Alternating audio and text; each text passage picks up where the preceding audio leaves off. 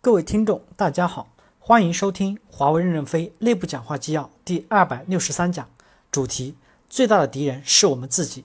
接上文。五、谈美国市场与竞争对手，我从来都没有认为美国对我们不好。美国从一个弱国变成大国，因为开放，华为要跟他们学习开放。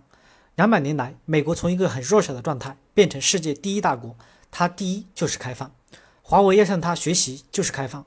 用广阔的心胸融入这个世界，这样的话才会有未来。华为现在世界上所处的地位，我们不是把谁当做竞争对手和谁竞争，我们都是朋友。我们要去确定未来的思想理论结构是什么。我们没有把任何人当敌人，要共同创造世界。对于我们会不会真听美国政府的内容，我们从来没有接受到中国政府指示我们监听别国政府的要求。另外，我们在安全上其实还很幼稚。我认为美国在电子信息技术上。过去是绝对的强势，而且未来几十年，美国还会是相对的优势。华为这个小草不可能改变时代列车的轨道，但是我们小草在努力成长。当然，我们也希望把自己脱胎换骨，从草变成小树苗。六，谈中国经济的发展。中国经济在指标上表面上是下滑了，应该说经济增长在走好，不是在走坏。可能以前掉下来的好多都是水分，好多可能是无效的投资，可能这就是转型的需要。我认为，二零一五年、二零一六年可能是国家转型比较困难的时间。我认为，二零一七年、二零一八年以后，中国经济可能有较好、良好、强劲的增长。中国经济速度放慢一点，我们今年增长百分之二十，二零一七、二零一八年还不知道增长多少。所以，我们今年来说，增长到五百六十亿以上的销售收入应该是没有问题的。七，谈华为的发展，我们正在向西方学习各种管理的东西，正在改变自己。那么我们有没有成功呢？还看我们自己。所以，我们真正碰到的最大的敌人不是别人，就是我们自己。我的压力是发展太快，赚的太多。如果去解决分配问题是个大难题。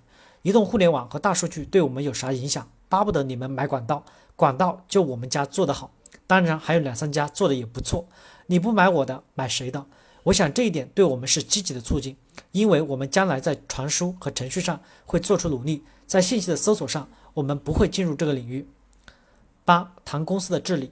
去年华为搞了个坦白从宽活动，有四千到五千人来坦白，坦白的都是什么人？不是小兵。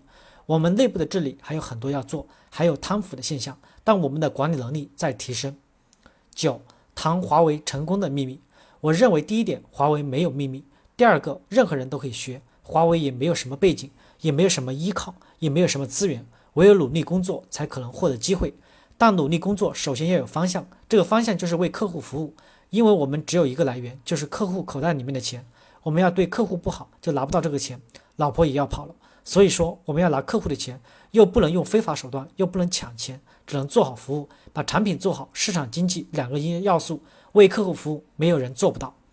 我们除了比别人少喝咖啡，多干点活，其实我们不比别人有什么长处，就是因为我们太晚，我们成长的年限太短，积累的东西太少。我们得比别人多吃点苦，我所以，我们这有一只是芭蕾脚，一只很烂的脚。我觉得就是华为的人痛并快乐着，华为就是那么一只烂脚，不给社会表现出来，我们这只脚还挺好。我们这个广告可能在全球大规模的做，刚刚开始启动，就来解释我们走向了社会，走向了这个东西。十谈为何那么低调？我不神秘，我又不懂技术，财务管理，我就是坐在他们的车拉一拉。我没有想象中的什么都有，我什么都没有，所以最好不亮相。我没有什么了不起，我家里的人老是批评我，我女儿就老批评我。感谢大家的收听。